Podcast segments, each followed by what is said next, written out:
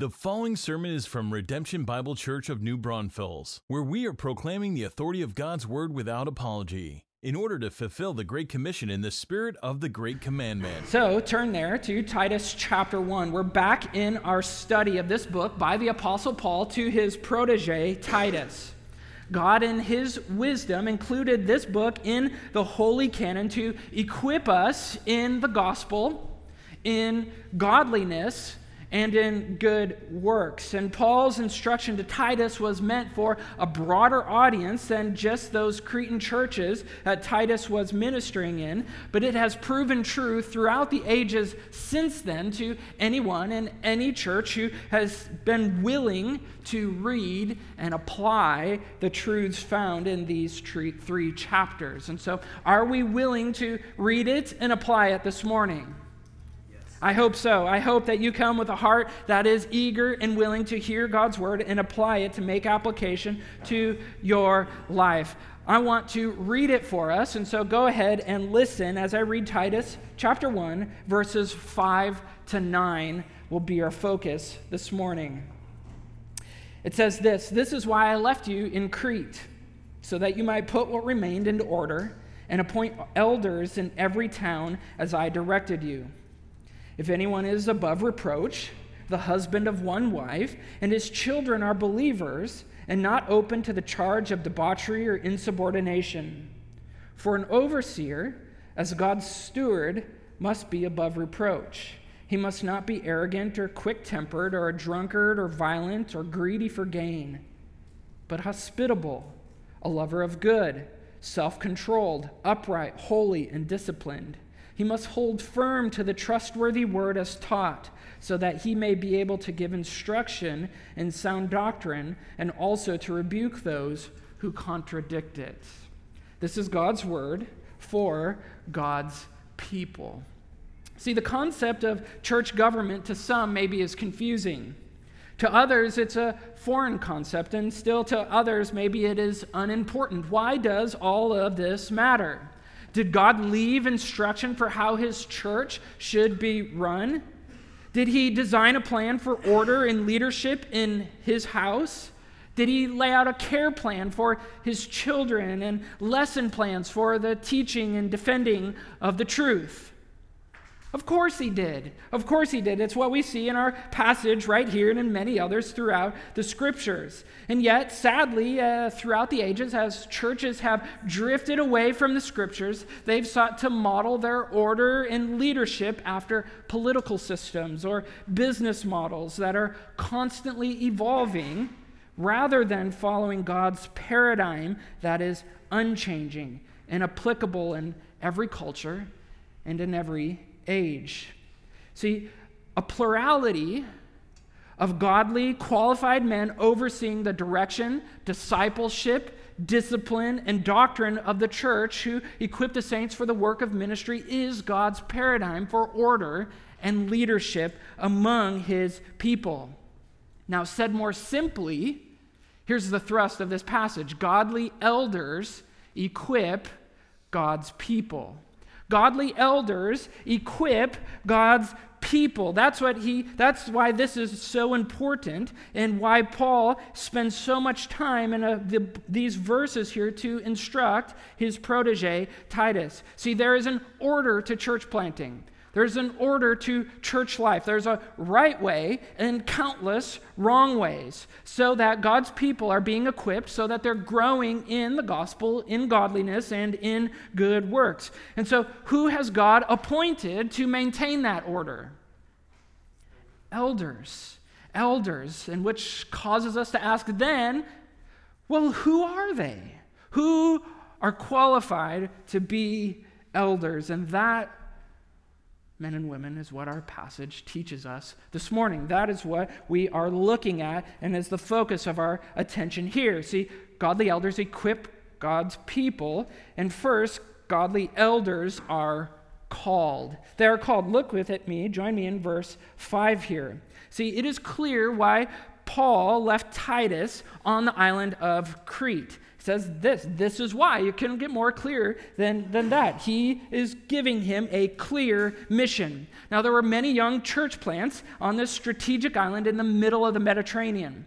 There, remember where it is. It's, it's, if you have the Mediterranean Sea, it's just kind of south off the tip of Greece there. And as the gospel of Jesus Christ, that good news for salvation, as it spread out of Israel throughout the Greco Roman world of that day, this island was a strategic outpost for traveling Christians to, one, find hospitality. As they were journeying there, they would not have hotels or maybe other places to stay in. And so, where could they find a safe place to stay?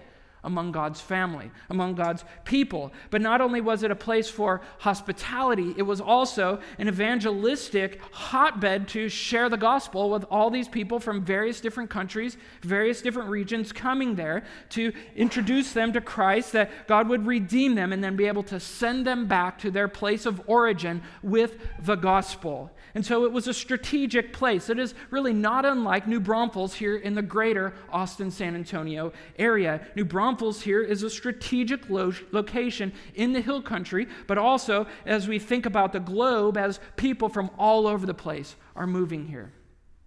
I mean, many of us in this room are not native to New Braunfels, but we have come from other places. God has called us here. Just down the road, we have Texas State and Texas Lutheran uh, universities with students from literally all over the world that are here and coming and part of our church. And so, we, beloved, we here as a church, as God's people in this strategic location, can be a place of rest for travelers, for people who are just here for a season and can be a launching pad for the gospel. But in order to do that, in order to be a healthy, growing body of believers, a disciple making place, it requires order and leadership. And that is why Paul left Titus there on this island for two reasons. Look at that. Look at verse 5. He says, So that you may put what remained into order.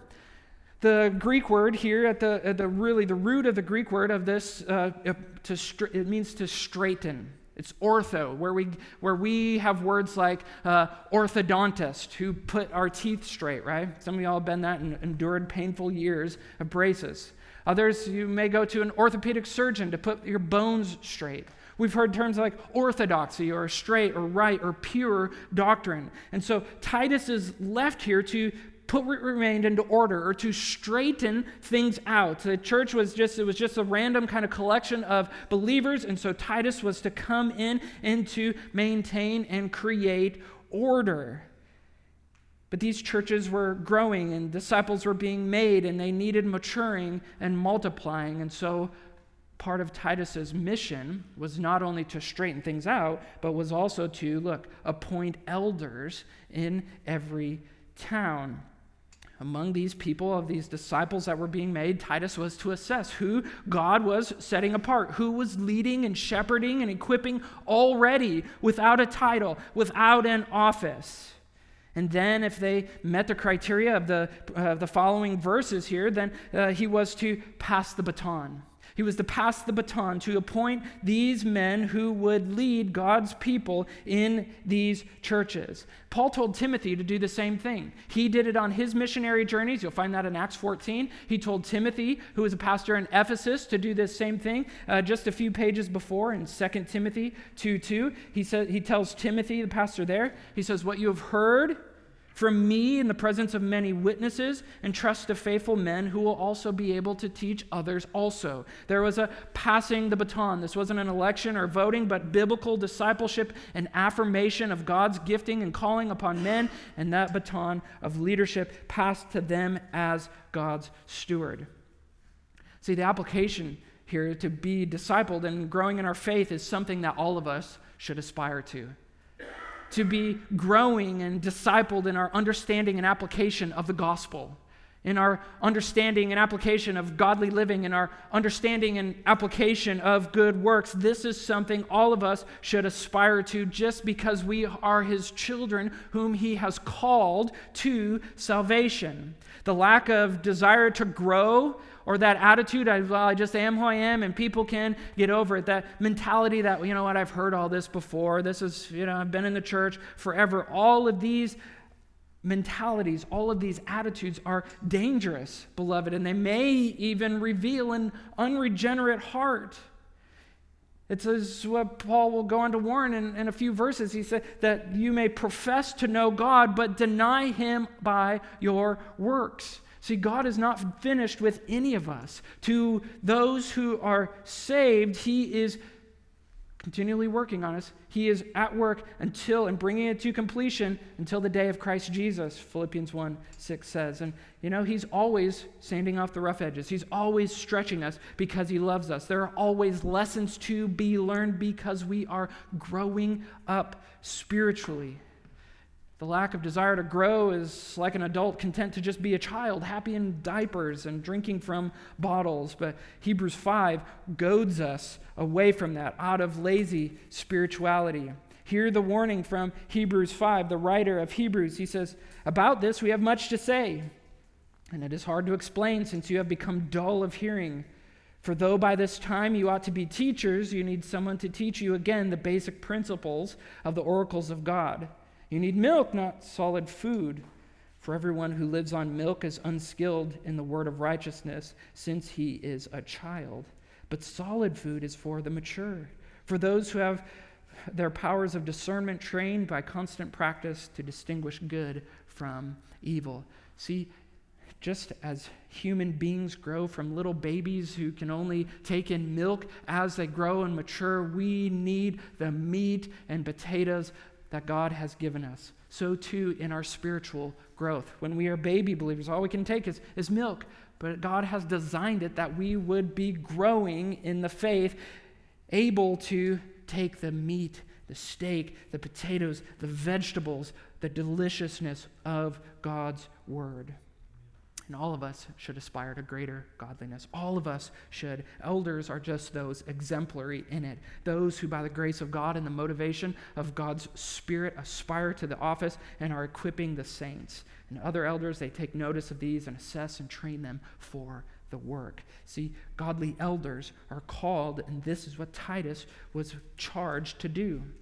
And so, as we think about our church, as Redemption Bible Church, we're just over a year old. Yes, this is the next major step for our church to call elders from among us. More than a building, more than finances, more than padded pews is the need for a plurality of godly men to join me in equipping God's people.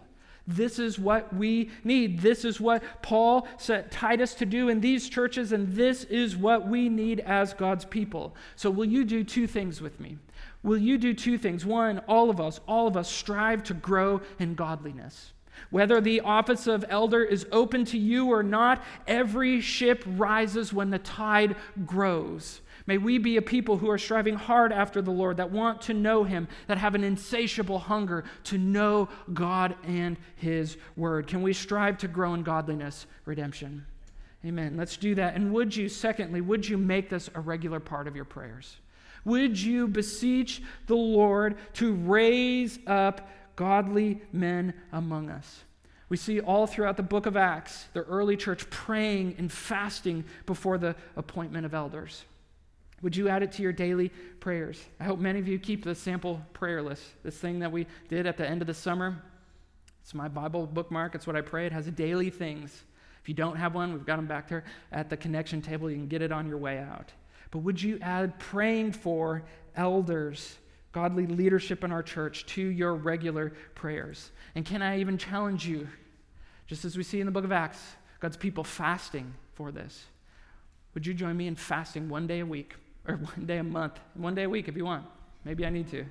Um, one day a month, and asking God and pleading with Him to raise up God's people of just praying a simple prayer throughout the day God, more than my body needs food to survive, so your church needs elders to thrive.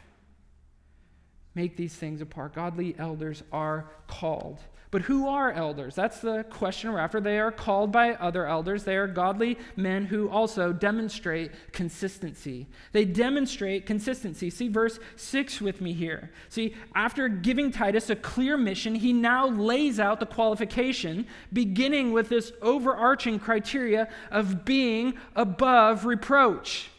To be above reproach does not designate perfection, but it does mean consistency. It means that you are the same at home as you are at work, as you are at church, as you are wherever you go. There are no multiple sides to you. No matter who you are around, your reputation is the same. Coworkers could not levy a charge against you that would tarnish your reputation. Your kids could not tell stories about you that would bring reproach upon Christ. See, the qualification for an elder is that he is consistent, that no charges could be brought against him from anybody, but especially at home. And this is where a man's discipleship and leadership and spiritual maturity are most on display. That's why he goes there. See verse 6. He says, If anyone is above reproach, and then he talks about the wife. He must be, an elder must be committed to his wife. Literally, here, the literal translation is a one woman man.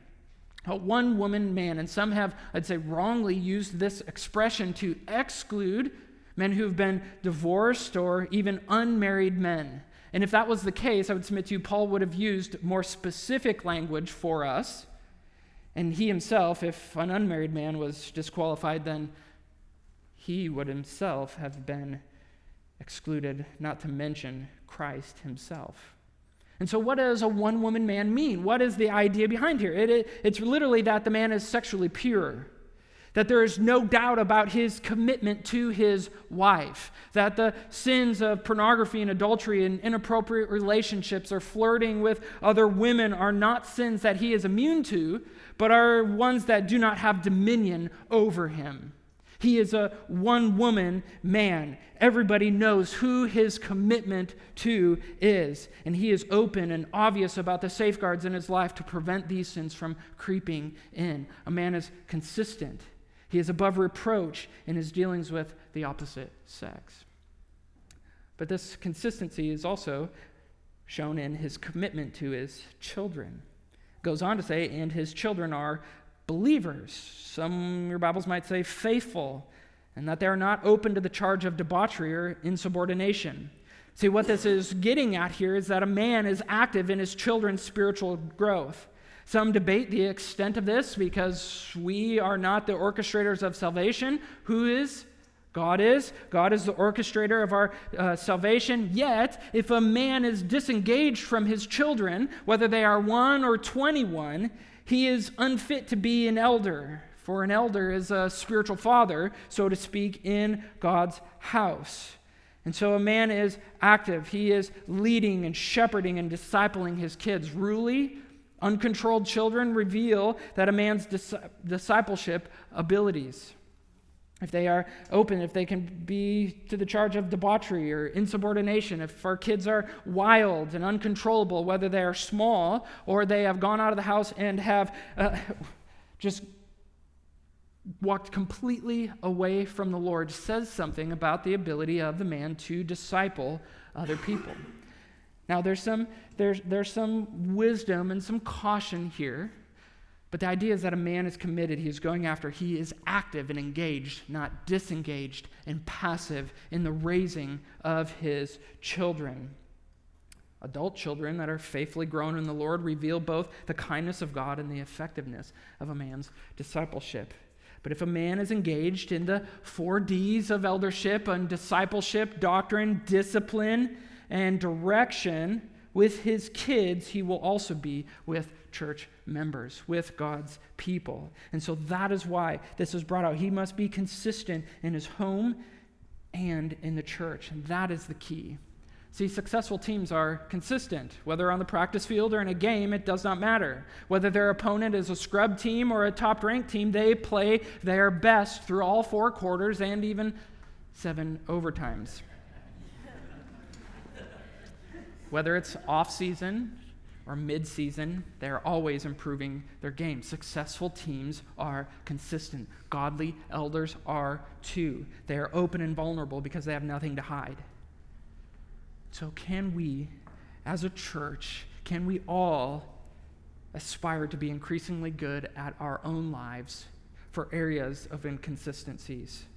And let's be intolerant of any inconsistencies that we find and seek to be above reproach, of taking active, proactive steps even today to renew our commitment to our spouse, of seeking forgiveness where we may have erred, where we have a, a stain on our reputation or the reputation of Christ. May we get help from our small group for the battles of purity and inappropriate relationships, radically amputating any situation that may be causing us to sin. Let's take seriously, as a church, as God's people, as parents, our responsibility to disciple our children and not just passing it off to others, not neglecting it altogether. For the church is here to help. We are God's family here to help and equip you for the work. Elders, God's people, are consistent. Now they are they demonstrate this consistency, but let's go on to verses 7 and 8. They are also men of character.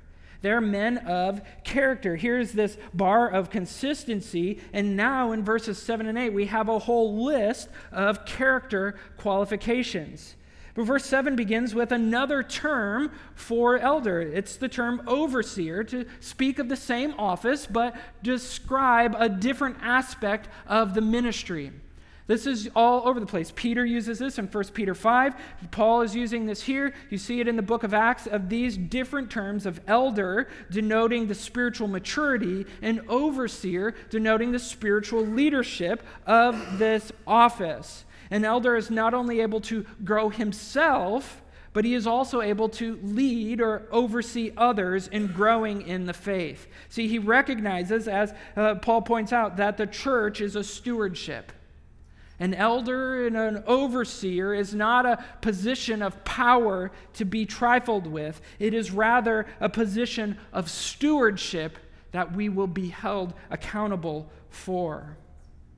These are the things that keep me awake at night, knowing that I will be accountable for the souls of those whom God has called to us, specifically our members here at Redemption.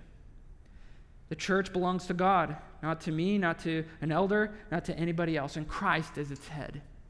Christ is the head. The elder is a slave, is a steward, one appointed to carry out the mission, one who will have to give account for how he managed people, how he spent kingdom resources and taught the word, and who is trusted with that kind of responsibility and authority.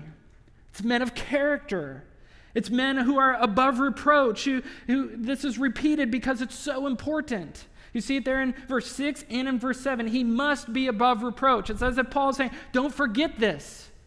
He must be above reproach. He must be consistent. Notice this. Here's just a Bible study tip. In your study, in your own reading of God's word, if phrases or words are repeated, it's important. The writer wants you to know things. Underline it, circle it, see the theme there. That'll help you get to the bottom of what the message or what the theme of that section of Scripture is. Above all, an elder, a pastor, an overseer, a shepherd of God's people must be above reproach, a men of character whose lives are defined by these 11, these 11 traits five negative and six positive. First, look at verse 7 with me. He must not be. Don't be arrogant don't be arrogant, full of yourself, unteachable, prideful. Don't be quick tempered, he says. That speaking of a man who's like has a short fuse, who is e- easily angered, he's prickly, like a cactus. It says that where people have to like walk on eggshells because they don't want to make him mad. They're, they're frozen. They, they are afraid to contradict or speak out against because the man will, will fly off the handle. Elders are also not to be drunkards. Speaking of an addictive personality, of turning to something other than the Lord when they are stressed, when they are worn out, when they need to lighten their load. This isn't necessarily saying that a pastor or an elder cannot drink ever, but is defined of someone who is both overconsumes alcohol to the point of inebriation but I would also submit to you somebody that has dependent consumption, a person who has to have that beer at five o'clock every day. The person who, when they are tired or hurting or whatever, that they turn to the bottle instead of the Bible. Elders are not to be drunkards, a manner of life defined by these things. They're also not to be violent. Now, the obvious application here is somebody who's fighting, Apparently, that was the case in, in Crete. They were still, you know, rough and tumble type guys. They're not to be violent in that way, but it also speaks of an aggressive personality, of somebody who imposes fear, especially at home with his wife or with his kids, who takes discipline way too far.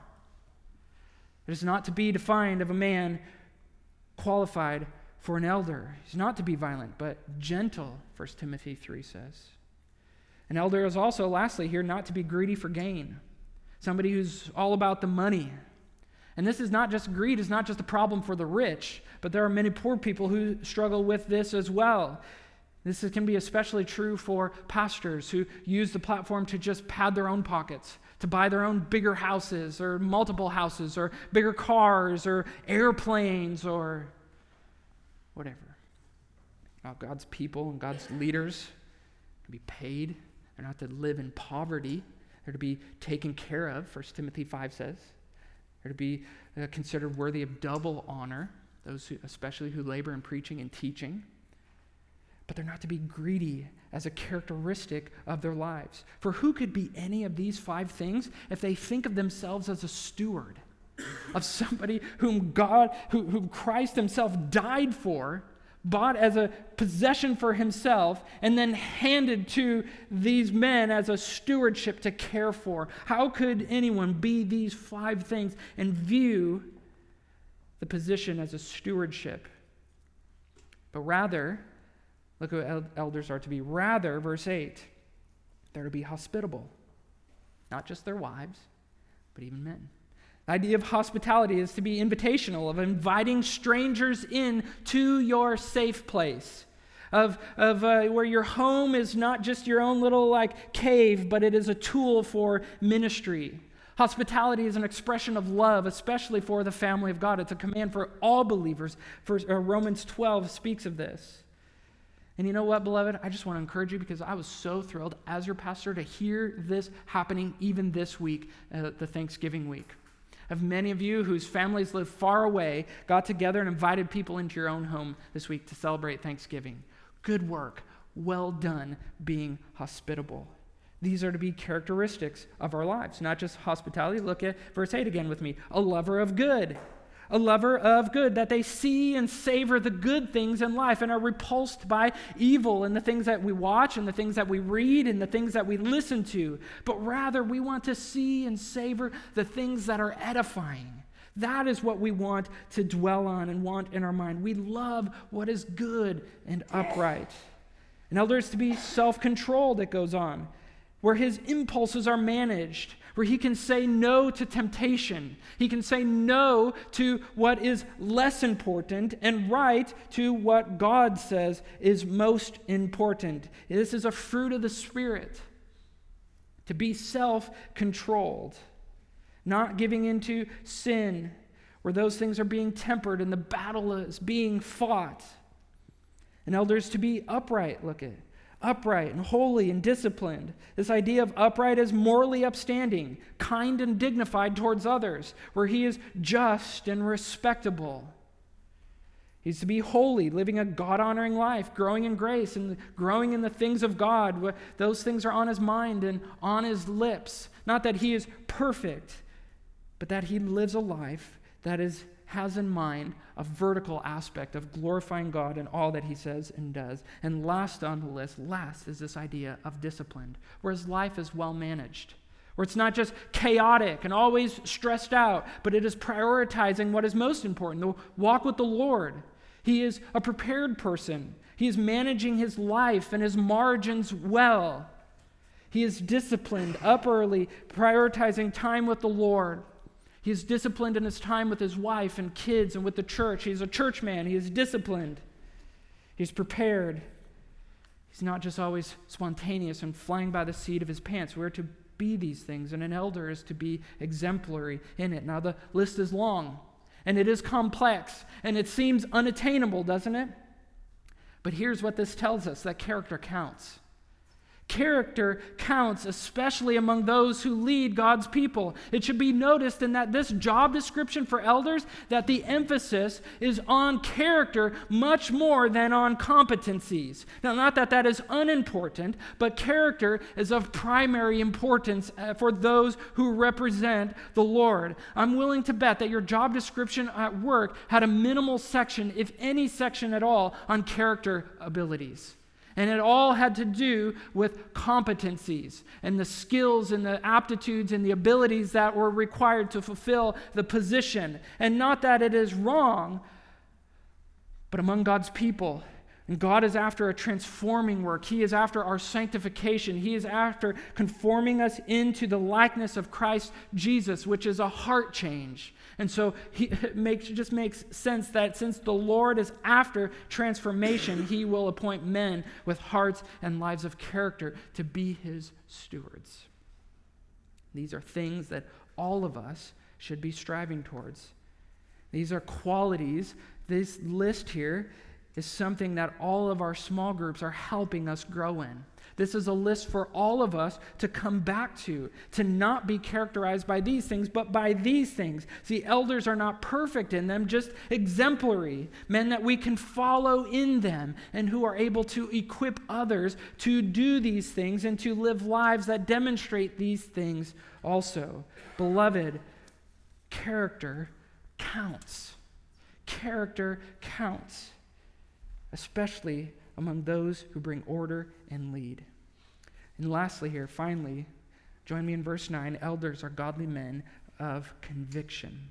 Are godly men of conviction. The men God appoints to the task of eldering are men of conviction who hold firm with a tight grip to the trustworthy word of God. These are men who know and are immovable in biblical truth who can explain things like the doctrines of grace. He is a man who is unwavering and not blown over by every wind and gust of error. He is knowledgeable in doctrine. With faced with trouble, when the sheep are in trouble, he turns to the scripture for help and guidance. A man who is an elder is one who has a tight grip on his Bible and a firm arm around his sheep. He is a man of conviction. Why? Why must his grip be so tight? Look, look. He must have a firm grip on the trustworthy word as taught, so that, it's right there, plain as day, middle of verse 9, so that he can do two things play offense and defense. He must be able to throw the ball and tackle those who get away with it. He may be better suited for one or the other, but if he is called upon, he can do both. On offense, he must be able to teach. As 1 Timothy 3 2 says, or hear that he can give instruction in sound doctrine. He's able to teach the deep things of God so people can understand. Some may be uniquely gifted in other areas, gifted to teach children or even to teach seminarians. They may be gifted in other uh, contexts, in a one on one context, or in a small group, or in a large group, or behind the pulpit. But the idea here is that he is unfazed by the complex questions that people may levy at the Word of God, the things that we are wrestling with, and he has the tools to figure it out. He can give instruction in sound doctrine, whether to a child or to an adult. And on defense, on defense, he must be able to rebuke those who contradict it. He must be able to sniff out what is unorthodox, what is crooked, what is not in line with God's word, and with love, grace, and truth, rebuke the false teacher, or to show from the scripture why that idea is not biblical. See, elders are shepherds charged with protecting God's flocks, and when wolves approach, a shepherd wields his staff to beat them back. And the enemy would love nothing more than to let false teaching sneak into a young church like we at Redemption to destroy us but rather elders are wary and attuned to what is being taught and read and listened to among God's people and are consistently bringing us back to the Word of God as our standard and authority. They're holding the biblical standards of the gospel of godly living and good works, which we are to be about. And so, what are we to do? This is the characteristic for an elder. This is who is set apart and who is exemplary. These are the things. It's a man who is called, who demonstrates uh, consistency, character, and conviction. What should we do in this conviction as God's people? Well, we should all desire a firm hold on the trustworthy word. It'll keep your ship afloat, it'll keep you anchored in times of trouble. God's word, doctrine, is not like this is some dirty word, but it is the gold of God's word that anchors us when we need direction, when we need hope, when we need help. And so here's what we need to do we need to be a people who dive into doctrine. You don't know where to start? Here's a great place to start 20 beliefs every Christian should know. Kudos to our ladies who read this, studied it, and met in the Women's Book Club last month. Ladies, Good job. I'm sure there was probably some chapters that were maybe a little hairy. Maybe that uh, brought up more questions. So I pray that you continue to dive into it. Men, come on. Let's get after it. Let's get after it. Don't be intimidated by these things. Don't be intimidated by big words of theology and things. Maybe you're like, I've got those things. I've got a good rudimentary understanding of theology. Well, here's another book for you. You mastered that book? Biblical doctrine. Just came out recently. MacArthur and Mayhew put this together, and it is a treasure trove of uh, the trustworthy word as taught. It won't be something that you just read at night before you're falling asleep. It'll take, it'll take mental fortitude, but it'll be worth it. It'll be worth the gold which you find as it takes you to the scriptures to see the order and the logic of things that are being taught here, dive into doctrine. Be men and women who hold firm to biblical doctrine. I've got all kinds of books for us today. There's a rudimentary understanding, there's a seminarian understanding, but here's something. Maybe you just want to uh, study one element of biblical theology. Maybe you just, maybe this concept of, uh, uh, of eldership and church government is a new concept to you. It's a, the theological term for this is what we call ecclesiology.